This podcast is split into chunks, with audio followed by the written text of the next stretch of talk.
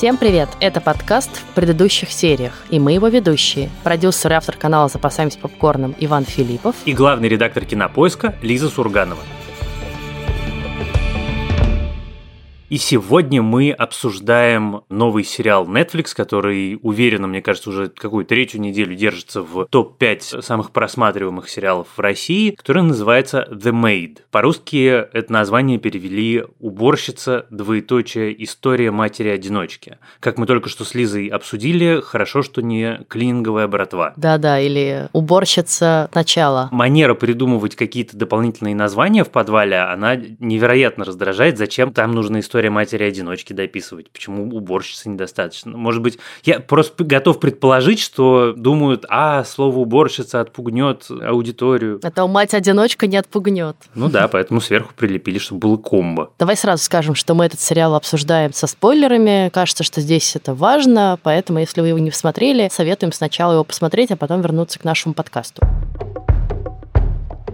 Интересно, что я обратила внимание на этот сериал, когда в моих социальных сетях многие люди из кинематографической среды в основном начали писать, да вы задрали уже с этой своей игрой в кальмара, вот лучше посмотрели гениальный сериал «Уборщица», он куда круче, на голову выше, а вот как обидно, что все обсуждают эту игру в кальмара дурацкую, уже надоела она, и никто не обсуждает «Уборщицу». Они действительно вышли более или менее в одно время, и действительно, по крайней мере, первое время, конечно же, успех южнокорейского сериала затмил все остальное, поэтому здесь не только уборщица пострадала, а более или менее все, что выходило одновременно с ним. Думаю, что тот же Apple тоже вряд ли обрадовался со своим основанием, в которое они вложили очень много денег. Или тот же Hulu со своими премьерами, включая ломку. Ты знаешь, у меня история на самом деле похожая. Правда, у меня не ленты Фейсбука, а мне просто начали писать в личку, начали писать знакомые люди, начали писать в Инстаграме комментарии, обязательно посмотрите, обязательно посмотрите.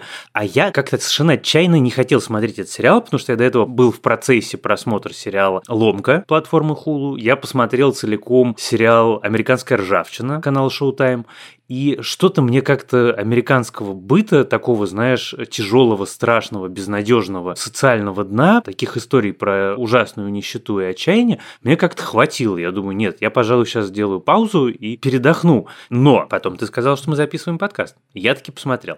И это было, конечно, для меня первым, наверное, открытием, что он не про обстоятельства, он про людей. Там просто невероятная история очень крутой женщины.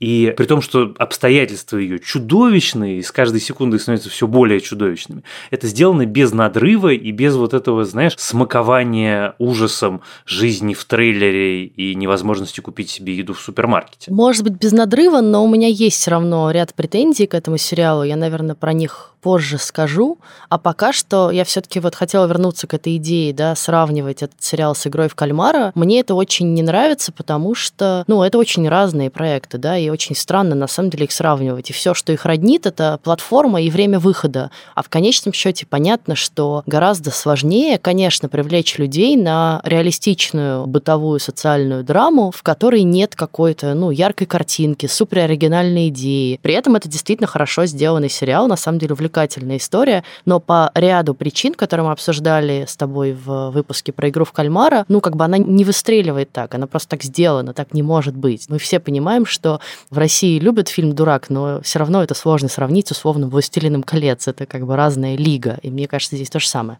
Теперь возвращаясь к сериалу «Уборщица». Вообще, конечно, одна из самых поразительных вещей в этом сериале — это история его создания, точнее, реальная история, лежащая за этим сериалом, потому что более или менее все, что нам показывают, это просто обращенная в художественную историю биография совершенно реальные женщины. Стефани Лэнд, которая прошла через вот это все, через что прошла героиня сериала, абьюзивные отношения, уход от мужа с маленьким ребенком, необходимость бороться за какие-то копейки вот в социальных органах и доказывать, что ты не верблюд и что тебе нужны эти деньги, критическое отношение со стороны общества, что ты типа ты живешь на welfare, на наши налоги и в ус не дуешь.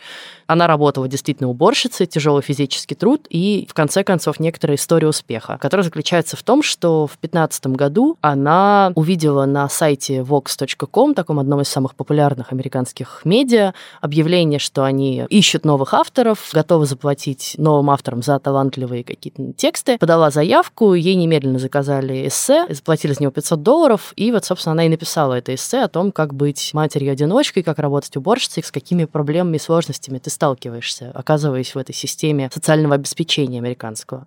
Дальше я читала с ней интервью на сайте Vox, уже сейчас вышедшее к сериалу, и она говорит, что это на самом деле было ужасно, потому что когда это ее эссе вышло, на нее просто посыпался шквал ненависти и писем, в которых ее, ну, как только не называли, да, вот то, что она живет на пособие, то, что она вообще ничем не занимается, то, что она white trash, да, такой как бы специальный термин в Америке для белых людей, которые вот достаточно бедно живут и как бы живут на социальное пособие и ничего из-за этого не делают оскорбительный, естественно, термин. Вот, и она, конечно, до сих пор продолжает получать письма какие-то полные ненависти из-за этой статьи, хотя она уже с тех пор издала на основе этой статьи целую книгу, которая стала бестселлером. У этой статьи там что-то под 2 миллиона просмотров, и вот на основе, наконец, этой статьи и книги еще и выпустили супер успешный сериал. И это все, конечно, ну, не укладывается вообще в моей голове. То есть, как бы люди, с одной стороны, это все ненавидят и готовы писать человеку, как он им неприятен, а при этом бегут и читают книгу и смотрят сериал сериал и так далее, и так далее, и так далее. Ну, во-первых, может быть, это не одни и те же люди, а во-вторых, все-таки это же вопрос упаковки. Все-таки, вот я повторюсь, эта история, она сделана, визуально сделана, по музыке сделана, потому как она сыграна. Она сделана не как острая социальная драма, а как бы гораздо мягче она не бросает тебя сразу, знаешь, в пучины какого-то абсолютного ужаса визуально. У тебя есть пучины ужаса история, то, что происходит с героиней, но при этом это происходит не так, как могло бы быть, и мы понимаем прекрасно, как это можно было снять супер реалистично с другими актерами в гораздо более страшных декорациях и обстоятельствах. Я тоже читал про прототип главной героини, и, конечно, меня потрясло, что 6 лет у нее занял этот процесс, вот все, что описано в сериале. Уборщица, путь от нищей матери-одиночки до студентки колледжа у нее занял 6 лет. Когда ты про это думаешь, это ужасно. Самым моим большим впечатлением был пилот. Это вообще почему-то последнее время не часто случается, что меня что-то цепляет прямо с первой серии. Потому что пилот, ты смотришь, и такое ощущение, как будто тебя бьют под дых не один раз, а тебя бьют под дых многократно, вот прямо совсем.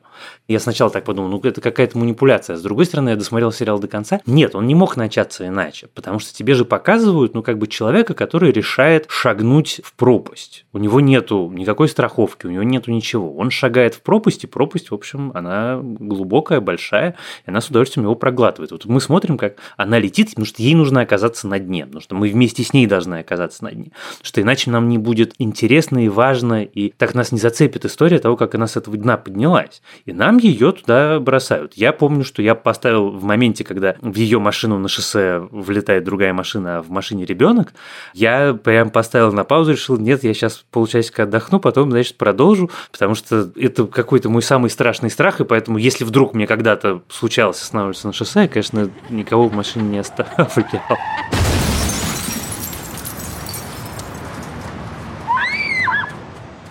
Слушай, я с тобой согласна, что пилот очень сильный, у него очень крутое начало. Поскольку я сейчас занимаюсь изучением драматургии, сценарного мастерства, и в частности, например, мы разбирали недавно на занятиях, как вообще работают немые сцены, да, сцены, в которых нет диалога. И тут я смотрю сериал, который просто начинается с такой пятиминутной сцены, из которой ты все понимаешь на самом деле, и тебя уже цепляют. И это очень круто сделано, да. Вот мы видим их спальню с мужем, в которой муж спит, а она делает вид, что спит, потом просыпается одевается, она в одежде, встает, напяливает куртку, хватает спящего ребенка, сажает его в машину и уезжает. И муж только успевает выбежать, как бы, типа, ты чё, ты куда? И она уезжает.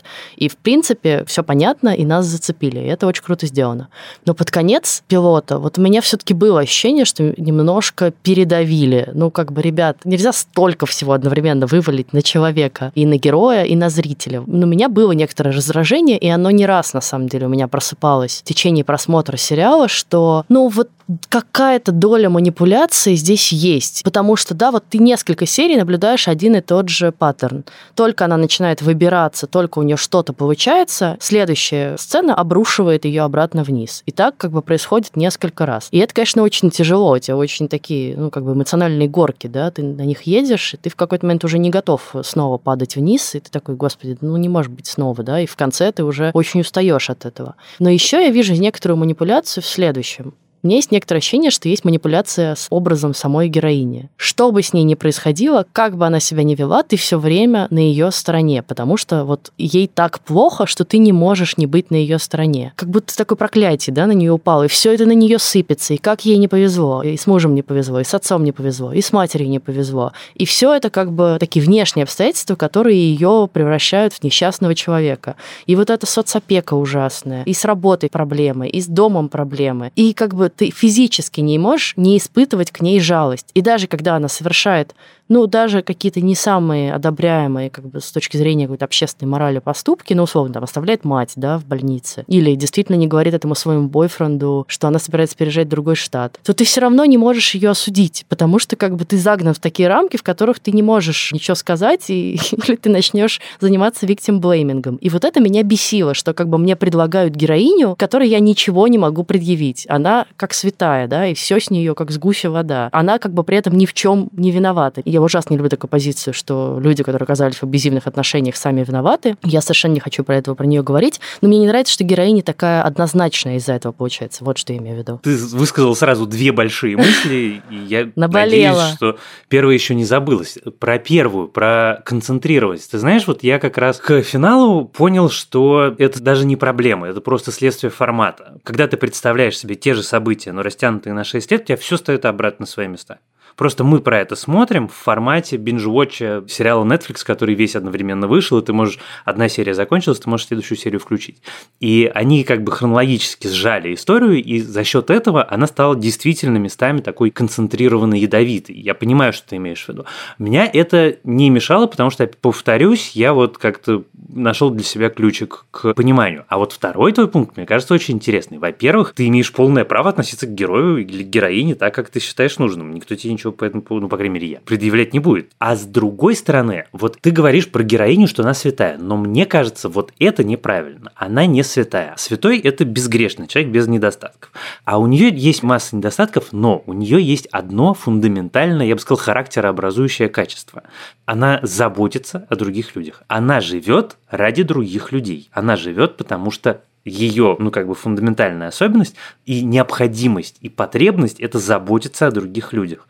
И огромное количество вещей, которые происходят с ней ужасные, они связаны с тем, что вместо того, чтобы думать о себе, она думает о ком-то еще. Вот ты говоришь про то, что она оставила мать в больнице, а я как раз смотрел, честно признаюсь, и думал, что я понимаю, как это дико звучит, но давай ты соберешь вещи и поедешь, потому что ты окружена людьми, которые все, они видят, что ты им даешь, и они берут, берут и берут, и будут продолжать брать, пока ты не упадешь с ног и не умрешь. И это все, кто ее окружает. А кто-то другой может о ней позаботиться? Нет, о ней забочусь только я уже с шести лет. А что произойдет, если ты не станешь? Когда я понял про ее характер, вот это мне сразу стало сильно легче смотреть. Это очень меняет оптику как бы это не история про святого, это наоборот история про человека с таким расстройством. Ей нужен здоровый эгоизм, а у нее его нет. Это вот ну, как бы ей не хватает этого чувства самосохранения, чего-то еще. Вот этот нездоровый альтруизм, он как раз делает ее очень мне понятным героем, потому что я таких людей знаю. Слушай, это очень интересная мысль, и ты клево это подметил. Наверное, это еще проблема испорченности другими сериалами, ну, испорченности в кавычках, в том смысле, что мы привыкли смотреть все-таки на героев, которые совершают хорошие вещи, но в том числе и какие-то ошибки, какие-то плохие вещи, ну, сами отчасти себя загоняют в ситуацию, в которой они оказались. А здесь все-таки очень сильное ощущение, что вот как бы ей патологически не везет. Но твоя мысль, что она все-таки сама себя в это загнала, она, конечно, хорошая. Так я про это не думала. Но это даже как бы не столько сама себя загнала, сколько она не дает сама себе выбрать выбраться, потому что все время она вот как эти, знаешь, история про крабов, которые сидят в ведре и не могут выбраться, потому что один краб, который пытается выбраться, его обязательно другие крабы тянут на дно. Вот ее никто не тянет, она сама руки протягивает и говорит, вот, пожалуйста, держитесь. И муж, и отец, и мать особенно. И это на самом деле нифига не хорошо. Сериал поругали, и я хочу его теперь похвалить. Понятно, что очень классно играет э, актриса, исполняющая главную роль, Маргарет Кволли. Но на самом деле мне кажется, что самая крутая здесь роль как раз у Энди Макдауэлл, ее матери, и в сериале, и в реальной жизни. Я, может быть, конечно, небольшой знаток фильмографии Энди Макдауэлл, но я ее такой раньше не видела. И это, на самом деле, мне кажется, большое мужество и, э, ну, какая-то смелость, да, решиться на такую роль в которой ты очевидная такая, ну, как бы неудачница тоже, в каком-то смысле социальный паразит, еще и с э, расстройством биполярным, и там столько всего сложного, и ты играешь человека, который одновременно и должен вызывать очень много неприятных чувств у зрителей, при этом пробуждать какое-то сочувствие и сопереживание. И вот это, конечно, очень сильно, и наблюдать за ней было чуть ли не интереснее всего мне. Мне очень понравилась Маргарет Куэлли, она феноменальная, это у нее роль карьеры, и, конечно, потрясающая потрясающий Энди Макдауэлл, но когда они вместе, это какая-то химия совершенно другого порядка. То есть они, очевидно, какие-то свои отношения настоящие человеческие вложили в свои роли, и любая сцена, в которой они вместе одновременно, смотрится как я не знаю, триллер, ты можешь просто атмосферу на экране резать на куски ножом. Напряжение такое, оно всегда там есть, это так круто. Но у меня была с всей этой историей отношений мамы с дочкой одна, конечно, проблема с самого начала. С первой сцены понятно, что ей нужно собирать вещи и бежать от этой мамы, потому что это заболевание. Это заболевание, которое человек не хочет лечить. Человек, который не хочет лечить заболевание, утащит с собой на дно, несомненно. Но вот ты его вряд ли оттуда вытащишь. Это не руководство к действию, но это как бы мой собственный собственный, пожалуй, опыт личный, я злился на главную героиню на протяжении всего сериала. Мне это было смотреть сложно, потому что ее прям тянут вниз. Она только пытается выбраться, а ее мама, опа, а я тут тебе сейчас предложу вот это. Ее невероятно жалко, в этом нет никаких сомнений. И героиня у нее сложная, противоречивая, ты понимаешь, вот она эти все вещи, за счет того, что она говорит их в проброс, про то, что меня абьюзили мужчины всю мою жизнь, они становятся еще более страшными. Ты как бы представляешь себе эту жизнь, представляешь себе, что она прожила, и это чудовищно звучит. И ты испытываешь к ней невероятное сочувствие. Вот почему я не хожу к врачам. Ведь если копаться в себе, когда кажется, что что-то не так, обязательно что-то найдешь. Это невероятно извращенная точка зрения. Эй, я же помогаю тебе. Я заполню твои бланки. Я тебя тут вообще-то поддерживаю, но я могу назвать 500 примеров гадкого ко мне обращения и намного хуже, чем отбирание чековой книжки. Да, я могу! Но очень хочется, чтобы она как-то самостоятельно все-таки попыталась с этим справиться или хотя бы приняла предложение помощи от дочери. Она же не принимает, это же все время война. Это как в финальной сцене ты понимаешь, когда она соглашается, что кончится тем, что она, конечно, не поедет. Потому что ни в какой вселенной она не поедет. Потому что мы посмотрели сериал про то, что она никогда ни с кем, кто не мужчина младше нее на 20 лет, никуда не поедет. Слушай, мне как раз вот эта линия кажется одной из самых интересных в сериале и, наверное, самой в итоге важной. Ну, как будто бы даже больше это отношение про, даже во множественном числе, матерей и дочерей, да. Вот есть как бы отношение Алекс и ее матери, есть отношение Алекс и ее дочери. И они такая полная противоположность. И отношение Алекс с матерью это, конечно, очень тяжелое и действительно на это больно смотреть, такая созависимость, да, в которой, с одной стороны, ты ужасно раздражаешься на человека из-за того, что он ничего не делает со своей жизнью и живет вообще так, что спускает все и сам себя отпускает на дно. С другой стороны, очевидно, это какая-то очень сильная привязанность. Ну, это все-таки твоя мать, да, это самый близкий тебе человек. Потом мы узнаем историю с отцом и понимаем, почему у них такая сильная эмоциональная связь, несмотря ни на что, да. И какой важный этот момент, когда они обсуждают э, самый там счастливый день в жизни, и ее мама говорит, это вот первый день, когда мы там проснулись на Аляске. Мы приехали в Анкоридж посреди ночи. Ты страшно замерзла, потому что я забыла твою куртку.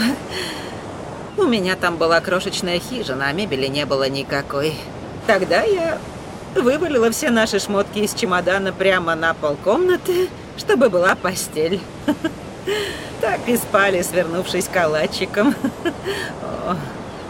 А на следующее утро, пока ты еще не проснулась, я тихонько вышла на улицу и нырнула с крыльца в сугроб. И лежала в снегу, изображая снежного ангела. Ведь там не было никого, кто назвал бы меня сумасшедшей. Была только я, снег и солнце. Для нее все равно самый счастливый день это день с ее дочерью, день на свободе. И это очень круто, да, то есть это мать, которая, с одной стороны, сделала все, чтобы свою дочь вытащить из вот этой ужасной семьи, семьи, в которой ее маленький ребенок просто боялся так, что прятался в шкаф. С другой стороны, это женщина, которая не справилась уже дальше сама с собой, да, и, ну, уже в зрелом возрасте, к сожалению, опустилась туда, куда опустилась, и не может оттуда выбраться.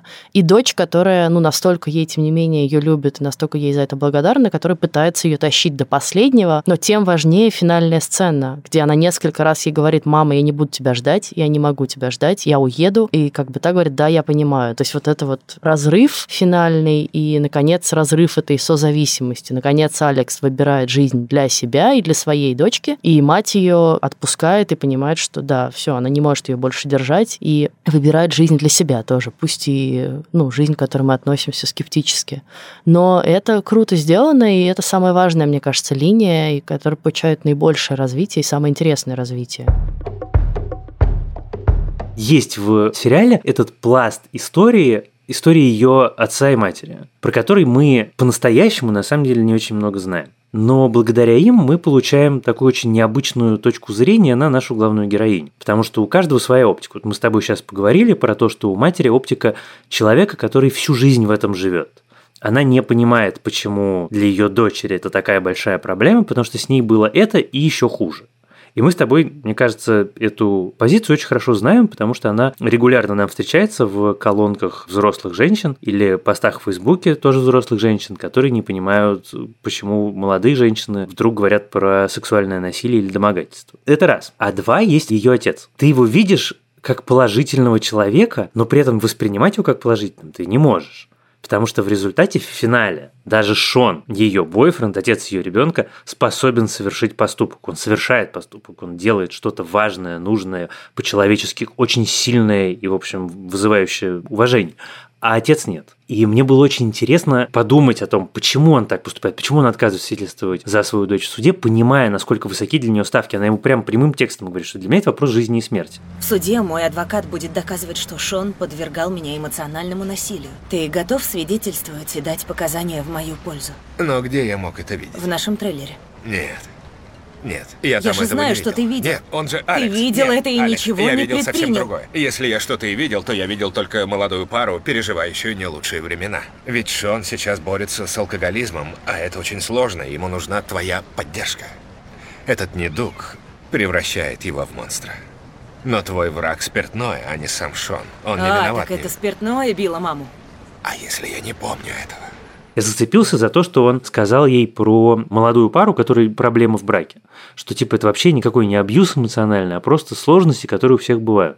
Может быть, он так думает, но мне кажется, что у нее другая оптика в принципе. Когда он ей говорит, что он не помнит, бил ли он ее мать, он говорит, видимо, правду, что он был такой, в отличие от Шона, он был настоящий такой страшный алкоголик, прямо вот совсем во весь рост. И он действительно не помнит, что там было, а когда она предлагает ему свидетельствовать против Шона, это разговор не про насилие. Он вообще про нее не думает. Он думает через призму человека, излечившегося от алкоголизма. Он вспоминает себя в этом месте и понимает, что если я сейчас утоплю вот этого человека, который находится в той же проблеме, в которой когда-то был я, то он погибнет. Ну, как бы для него это выбор из серии, что ты не поедешь учиться, а он сопьется и умрет.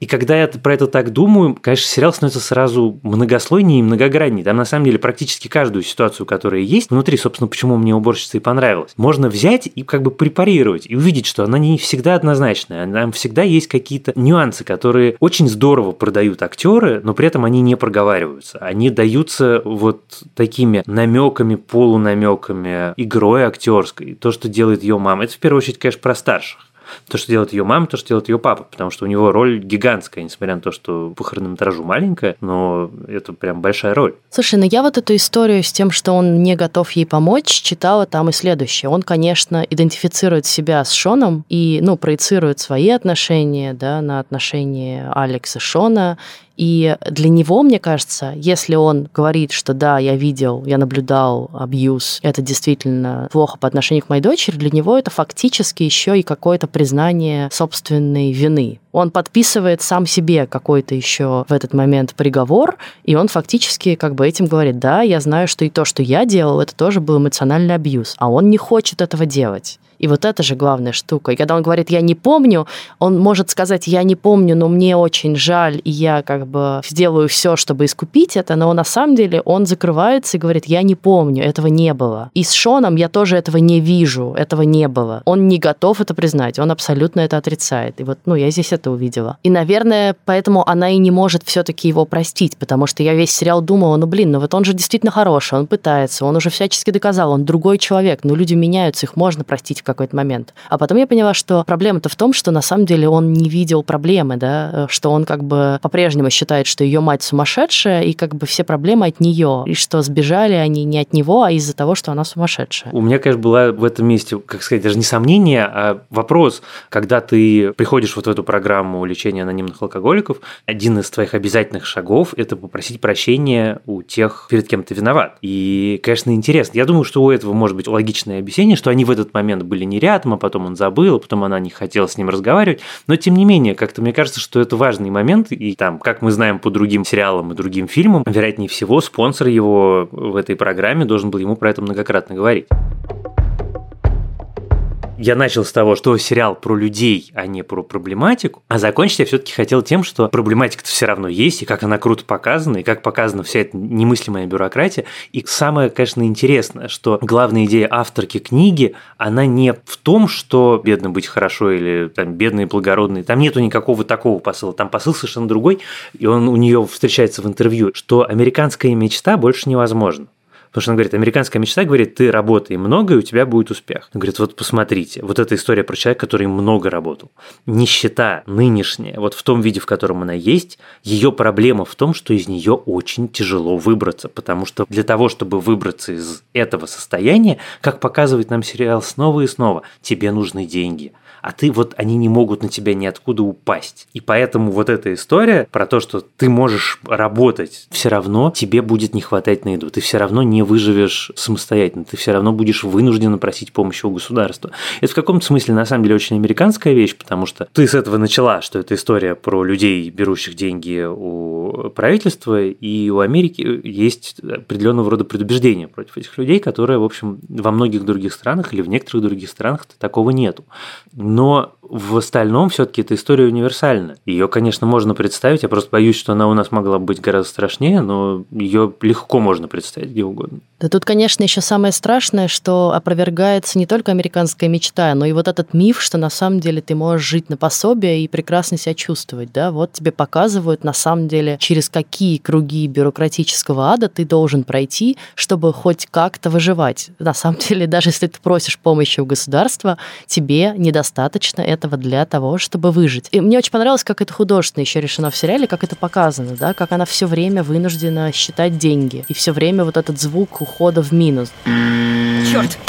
Только заработал там 20 долларов, а в итоге потратил 60, да, только ты немножечко приподнял голову и выбрался. Тебе надо за это заплатить, за это заплатить и за это заплатить. И цены довольно высокие, да, а зарабатываешь ты не так уж и много. И вот там сегодня у тебя отменилась уборка, и все, и ты в минусе как бы на неделю. И это очень тяжело. То есть это еще про то, что, ну, нифига подобного, да, очень сложно на самом деле на это пособие выжить. Ну, про Россию, мне кажется, бессмысленно говорить, потому что это мы еще даже смотрим сериал, где вообще какая-то развитая развитая система соцобеспечения, где есть, в принципе, эти пособия, есть, в принципе, возможность. Есть страны, в которых это, в принципе, радикально хуже, и вообще ничего у тебя такого нет, и все, на что ты можешь рассчитывать, это твоя семья, там, бабушки и дедушки, да, в лучшем случае.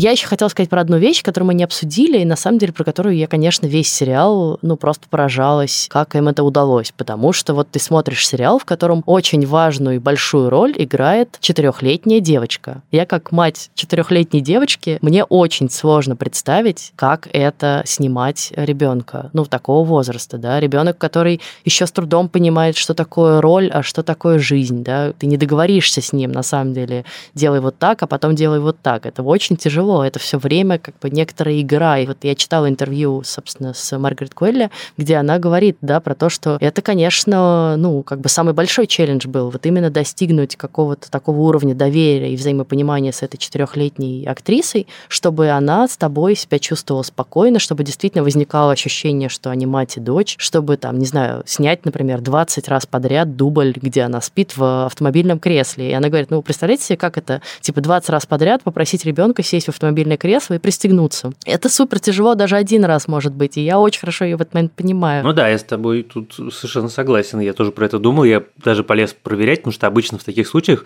на роль таких маленьких детей берут близнецов. Даже иногда тройняш, как, например, там, в фильме «Лемони Сникет».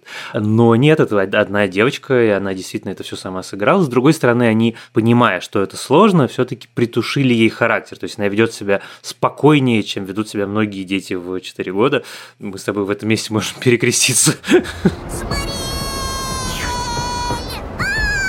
попозже вернемся и заберем Шмариэль, хорошо? Мы еще вернемся за ней. Ладно, я схожу за Шмариэль прямо сейчас. Уже иду, ладно? Иду. Знаешь, что все-таки для меня было важно? Я смотрел этот сериал и думал, вот знаешь, обычно говорят, кому важно посмотреть этот сериал.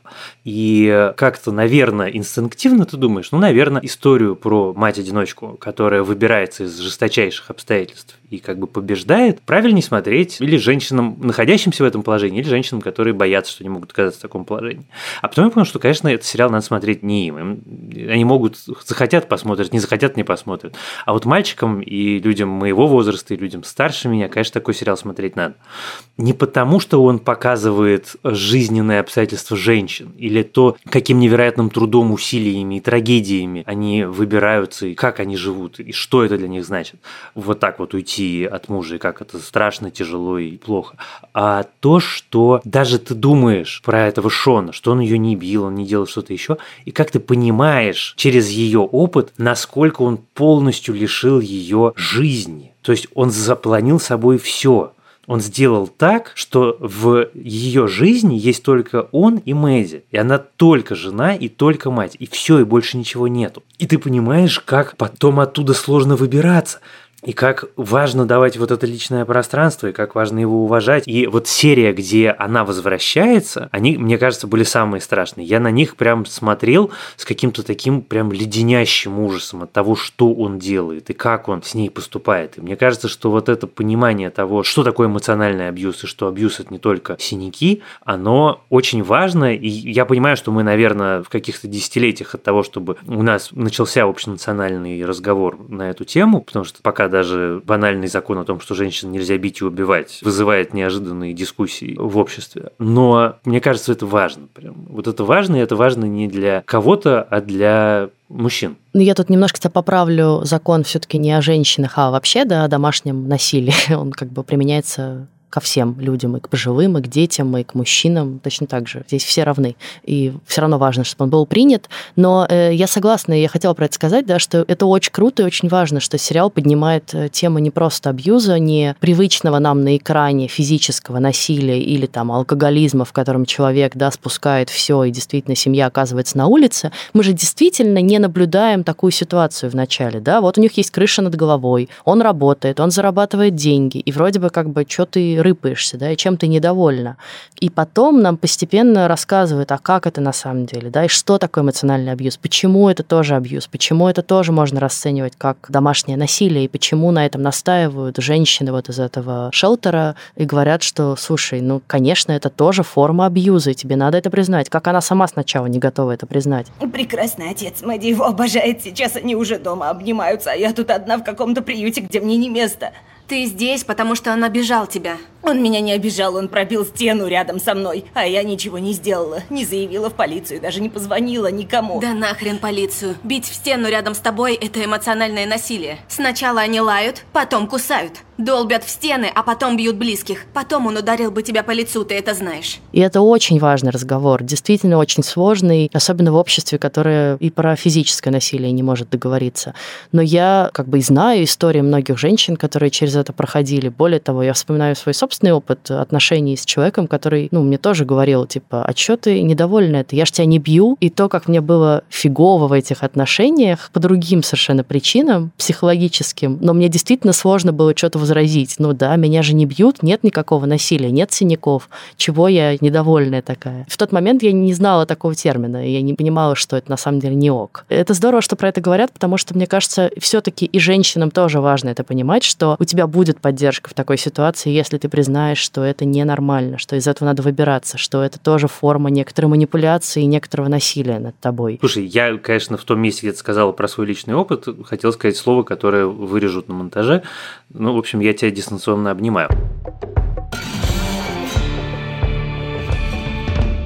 Но при этом, несмотря на то, что сериал про эмоциональное насилие, про абьюз, про нищету, про вот все эти чудовищные испытания, которые выпадают на долю главной героини, все равно в результате ощущения от него оптимистичные. Все равно он в результате, ну, как-то не давит. И если вы вдруг сериал еще не смотрели, но при этом послушали подкаст, несмотря на наше предупреждение о спойлерах, то имейте в виду, что мы обсуждаем проблематику, которая в сериале показана не так. Это не суровый артхаус, в котором негде главу преклонить, и все страшное и безысходное. Это действительно история важная и серьезная и острая, но при этом смотреть ее комфортно. Это никогда не дискомфортное смотрение. Давай на этом завершим. У нас очень с тобой долгое эмоциональное обсуждение этого сериала. По понятным причинам он вызывает очень живой отклик во всех. А в следующий раз мы поговорим о сериале «Ломка». По-английски он называется «Допсик». И это сериал платформы Hulu об опиоидной эпидемии в США в конце 90-х, начале нулевых годов, на самом деле продолжающейся до сих пор. Это совершенно реальная история, основана на реальных событиях о том, как фармацевтическая компания выпустила лекарство, вызывающее очень сильную зависимость, и как она обманным путем подсадила тысячи американцев на это лекарство, которое привело к зависимости, смерти и разным другим проблемам. И это сериал о расследовании этой истории, как, собственно, эта история разворачивалась. Спасибо вам большое, что вы слушаете наш подкаст. Он доступен на всех платформах от Яндекс Музыка до Apple Podcast, CastBox и даже YouTube. Приходите к нам, слушайте нас, ставьте нам лайки, звездочки и сердечки. У нас есть группа в Фейсбуке,